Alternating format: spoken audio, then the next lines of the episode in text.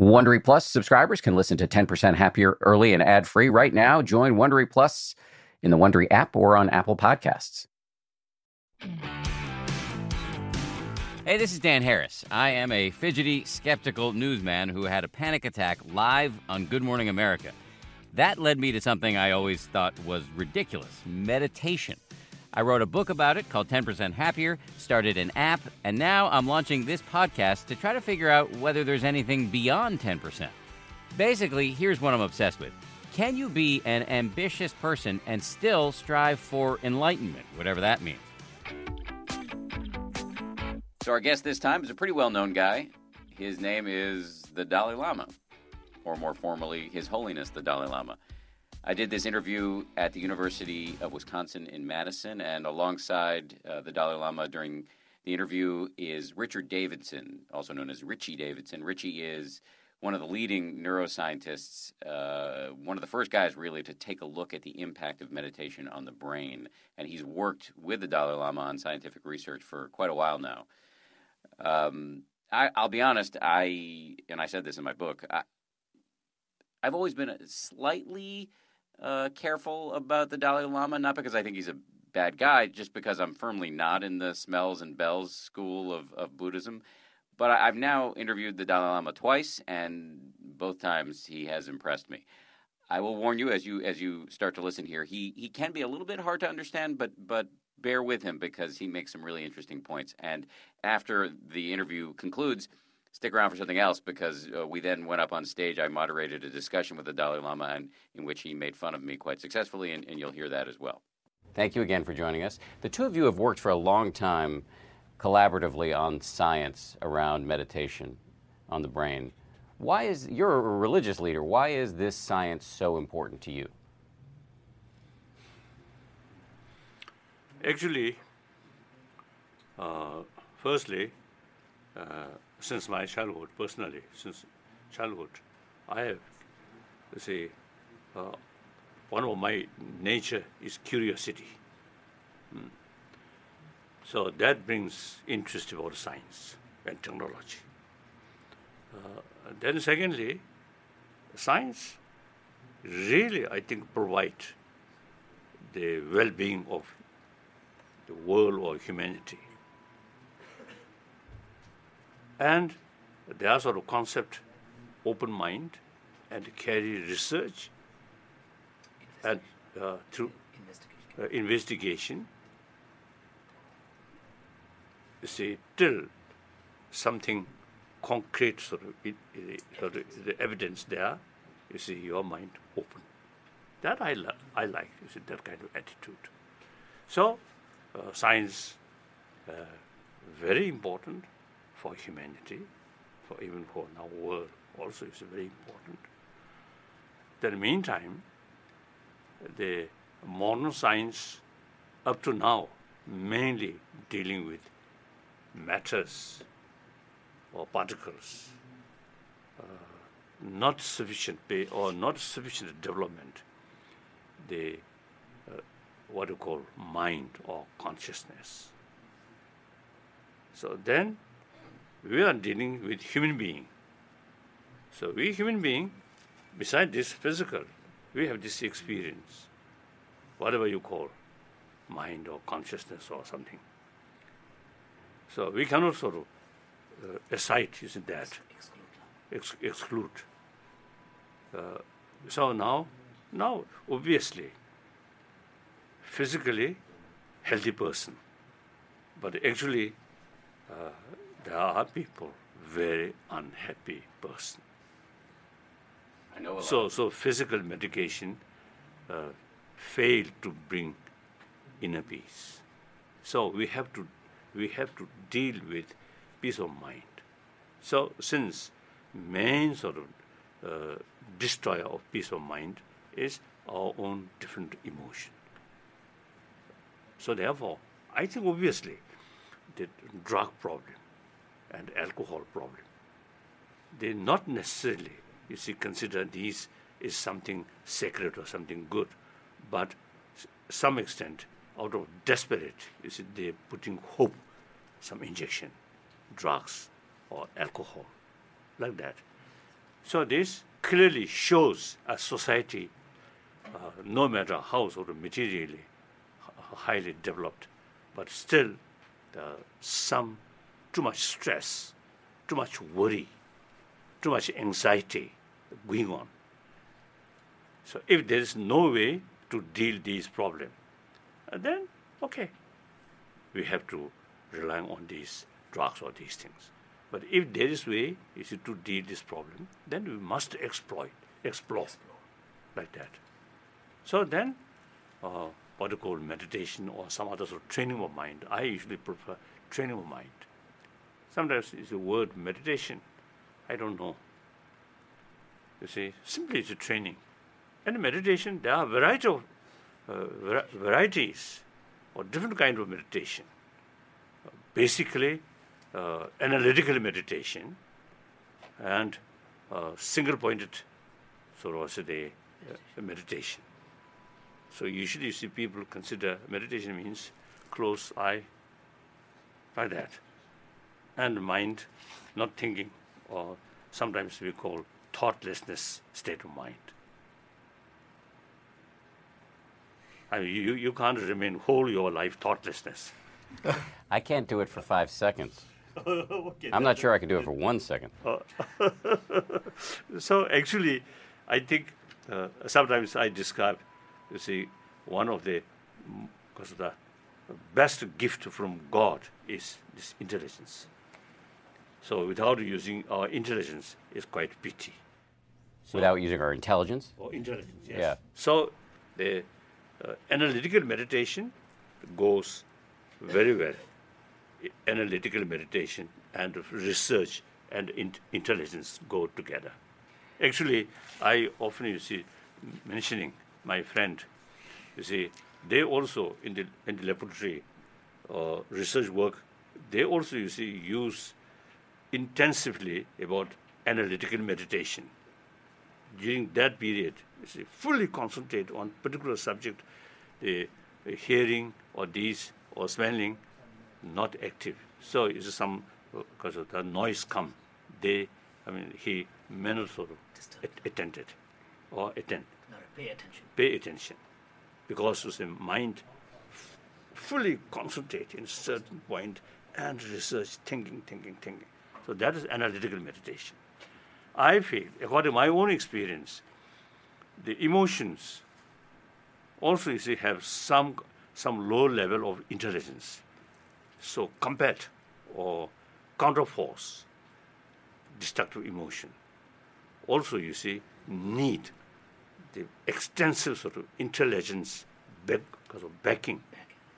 Just uh, thoughtlessness state, thoughtlessness Temporary, okay.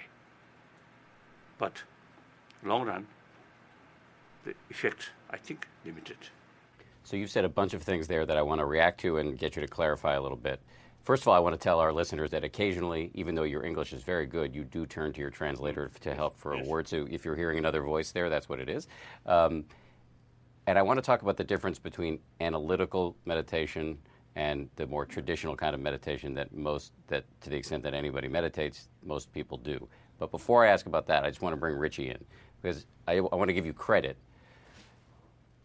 Your collaboration, which has brought some evidence behind the practice of meditation has allowed people like me to start meditating. I never would have meditated if there wasn't evidence because I always thought it was only for weirdos. Um, and so I, I, would, I, would have, I would have completely rejected the practice had you not come forth with this scientific evidence. So, Richie, let me just ask you in your work with His Holiness, do you think that you're sparking the next big public health revolution here? Well, I, I do think that there is, uh, we, we, view it as a public health issue. Uh, we take the position that uh, health is not simply the absence of illness, and most people really have some residual level of suffering if they're honest about their own state of, of mind. Uh, and we think that these kinds of practices that His Holiness is describing could be useful in helping people to have more of a uh, more peace of mind, to generate more positive emotions uh, in ways that can affect their everyday life. Uh, and so I think that this is are, are very much a public health issue, and it's public health because disturbing emotions we know cause changes in the body that impact our physical health. Uh, and so there is evidence to suggest that people who are happier and who have higher levels of well being actually have biology which is more conducive to health. Uh, and so uh, I think it's very much a public health issue. And our aspiration actually is that these practices can potentially reduce healthcare costs because it can enable people to be more healthy. So I want to state the obvious. I think we would all agree. The most important evidence is the evidence you will gather if you do the practice. So uh, the, the scientific evidence is compelling, but I don't think people it may get you to start meditating. I don't think people continue to meditate because they think their prefrontal cortex is getting thicker. They continue to meditate because they're less of a jerk to themselves and others, and it feels better. So uh, I think I just want to clarify. I do think the most important evidence ultimately is the evidence you will gather in your own personal experience. But along those lines, Your Holiness, you were talking about the difference between uh, the sort of traditional um, shamatha meditation, which is kind of a term of art, but the, the meditation that most of us are taught as beginners, which is to focus on our breath. Then, when we get lost, we start again. But there's a different kind of meditation, which is analytical meditation. What is that?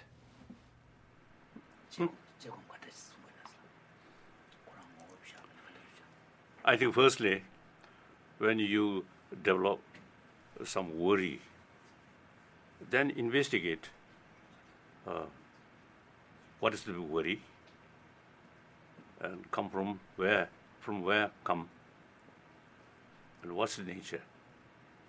You can't find. So that itself you see all every sort of emotions usually you see we feel some kind of solid or some kind of sort of absolute or strong. When we analyze what the nature or what, the very identity of sadness or worry, you can't find. And momentarily changing. So within second, you see moving, changing. So analyze.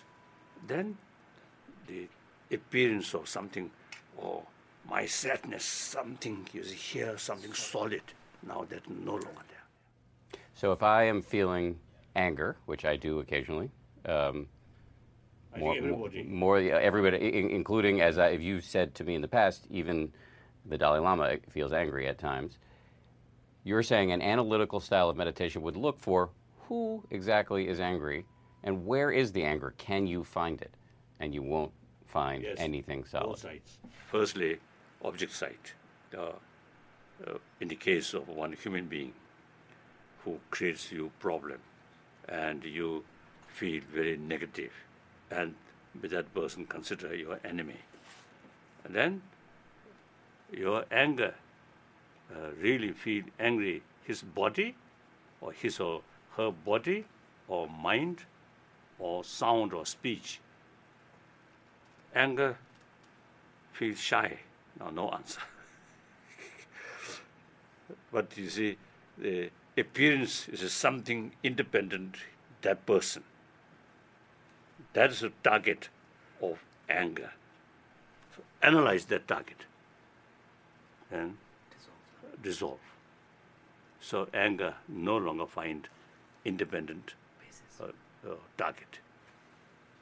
So some sort of scientist uh, mentioned, I think they, uh, Aaron Beck, now over 90, I think 96, 70 years old, uh, he uh, found through sort of decades experience when person develop anger, uh, the object which feel angry appears something very negative.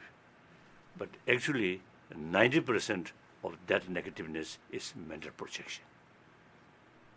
So, th- so therefore, you see the analytical meditation, analyze uh, to whom, what's that person, what's the body.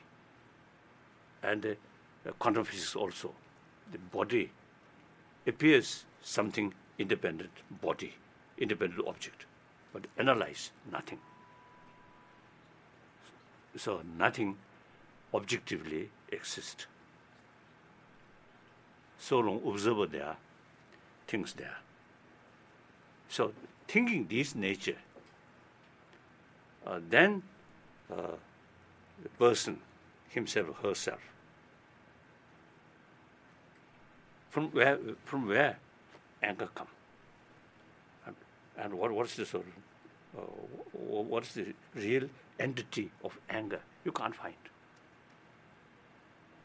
So that's the way uh, reduce the intensity of anger or fear or even attachment like that we all we all i'm sorry go ahead i didn't mean to interrupt you so therefore you see uh, i feel it is something, you see, dealing with root or basis of this destructive emotion.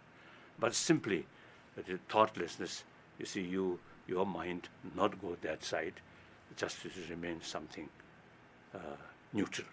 Withdrawing your mind, yeah. With, yeah. Mm-hmm. It's fascinating because I think most of us believe that meditation is just this goal to, to squash our thoughts. But what you're saying is you can use the discursive mind, the thinking mind, to get at the root of our destructive emotions. We walk around with this subconscious assumption that there is some Dan in here, some Dalai Lama behind your eyes. But if you look for it, you won't find it. And that can be a revelation. This show is brought to you by BetterHelp. I got to tell you, I feel so much better when I talk about my anxiety instead of keeping it bottled up. There's an expression that I first heard from the great researcher and also Zen practitioner Robert Waldinger never worry alone.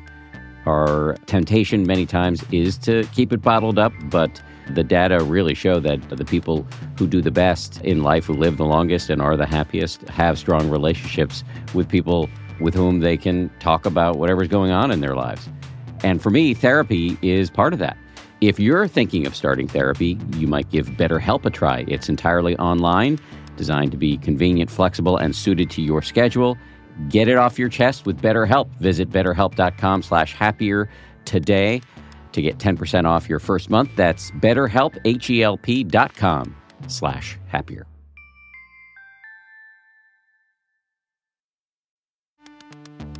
You can count on T Mobile to help keep you connected after investing billions to light up their network from big cities to small towns. T Mobile is America's largest 5G network.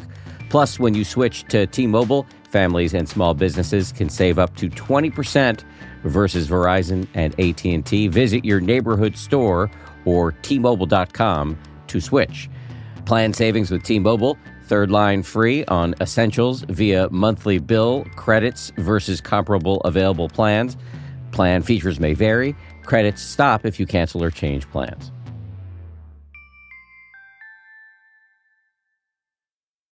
Let me ask you a, a, personal and selfish question because it's not every day that I get to sit down with the Dalai Lama. Um, I've been meditating for six years. I was doing about a half hour a day. And then about nine months ago, I decided, for reasons that I'm not even sure that I can articulate, to go to two hours a day. So I guess my question for you is should I have a goal in my practice?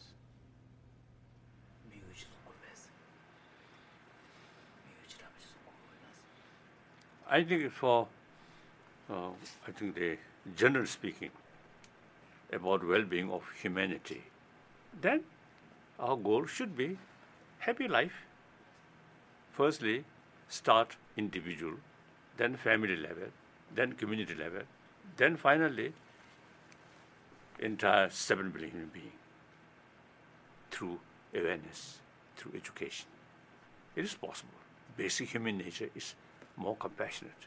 That also now scientists, you see, they sort of find basic human nature is more compassionate. That really, you see, they basis of our hope. If basic human nature is anger or negative, then useless, make effort. Any effort, is a result will be temporary. Basic human nature is more positive, more compassionate. So there is real sort of possibility to build more compassionate world, compassionate humanity, and compassionate world. So utilize our intelligence uh, maximum way to promote basic human value, human nature, compassionate nature. It's interesting to me that when I asked you, should I have a goal, you went directly to improving the situation for all humans. Yes. But my reading of the, the suttas, the early Buddhist scriptures, the Buddha himself was talking about enlightenment. You didn't use that word. I'm sort of talking humanity. If hum- entire humanity are Buddhist, then I will talk about Buddhism. but that is not the case. But what about for, for an individual like me who practices Buddhist meditation? Should my goal be to try to uh, ensure the well being of all sentient beings, or should my goal be enlightenment? What is enlightenment anyway? Uh, uh, individual case, of course, generally speaking, historically, Western world, uh, uh, a non-Buddhist country, Buddhism historically belongs to East, mainly come from India and then China and so on, these countries. But now in modern time, because of a lot of communication, a lot of information, now as a human being, you see, there are people who really showing genuine interest and not only interest, but they find some benefit individual case. So then similarly in Asia, uh, traditionally not Christian country, Judeo-Christian country or Muslim country, but large number of Christians, large number of uh, Muslims or Jews, it's okay. Uh, it is religion is concerned, individual's right. Uh, culture is related with the community. So, so uh, there are a number of Westerners who really follow uh, Buddhist tradition, Buddhist practice. So if you, uh, so these also they have the right. Now, one important I always make clear: individual who really found some uh, effective sort of result through Buddhist practice, and it's his or her right to, to follow that. At the same time, you must respect your own traditional religion. At the time, we are really making effort to promote religious harmony. So, uh, you sh we sh I'm Buddhist uh, from childhood. You see, I never say Buddhism is best religion. No, according to different people. To some people, with a certain religion is more effective. So for that person, that religion is best. Like food, you, we can't say thousands different sort of different sort of meals. You can't say this is best or medicine. This medicine is best. No, we cannot say. According individual sort of taste or mental disposition. So therefore, uh, if you uh, if if you have genuine sort of interest about Buddhism. Uh, there are two tra major tradition, uh, Theravada tradition or Pali tradition. That's the foundation of Buddha Dharma. Then another level, the Sanskrit tradition. Obviously, uh, Pali, tradition, Pali tradition is mainly relying on Buddha's own word or uh, quotation. Uh, the Sanskrit tradition extensively use reasons. So, uh, the special text logic also there.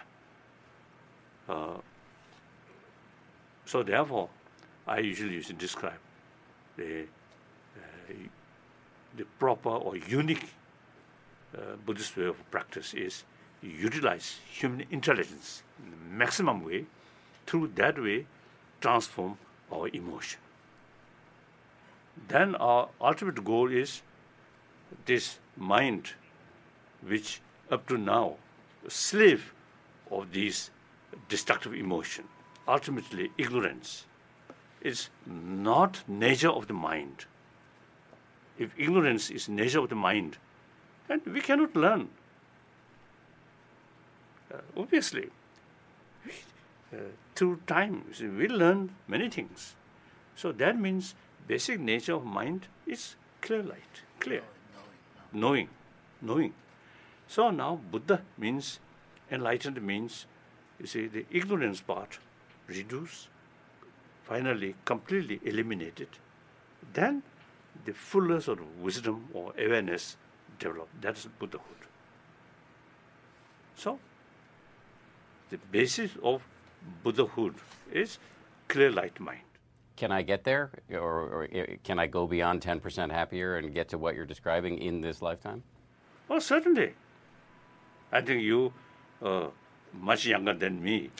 so even you see, uh, even you see the 81 year old person, you see, making effort to achieve some some level of enlightenment.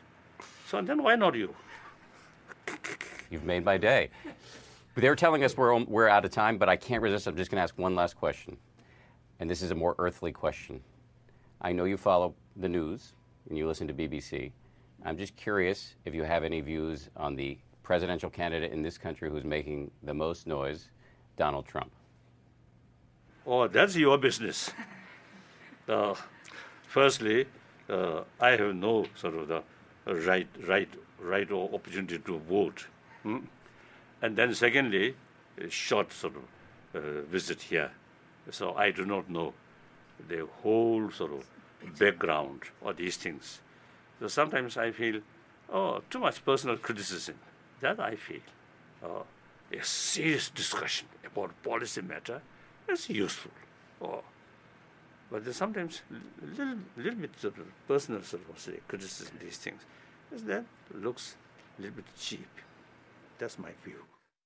Okay, so that's the end of the interview, the formal interview. Uh, but then after the interview, we went up on stage and I moderated a discussion uh, among scientists and the Dalai Lama. And then toward the end of the discussion, I had a chance to ask him some more questions, uh, during which uh, he zinged me pretty good. So here's a listen to that. As Sona's work uh, illustrates, yeah, having uh, inner peace uh, during parenthood is difficult. Um, shortly after we had uh, our first baby, uh, I found myself in the middle of the night holding this screaming beast, and there was like poop everywhere. And I thought the name of my next book is going to be Everything in My Last Book Was Baloney. Let him translate that.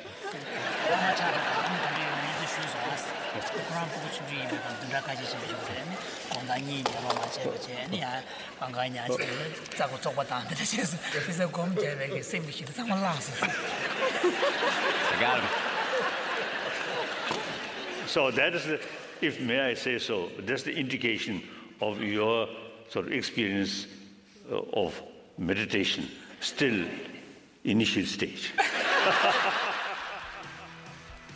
so now it's confirmed I'm a terrible meditator. Even the Dalai Lama thinks so kind of like the opposite of Carl Spackler from Caddyshack, who was told that the Dalai Lama um, has guaranteed him total consciousness on his deathbed.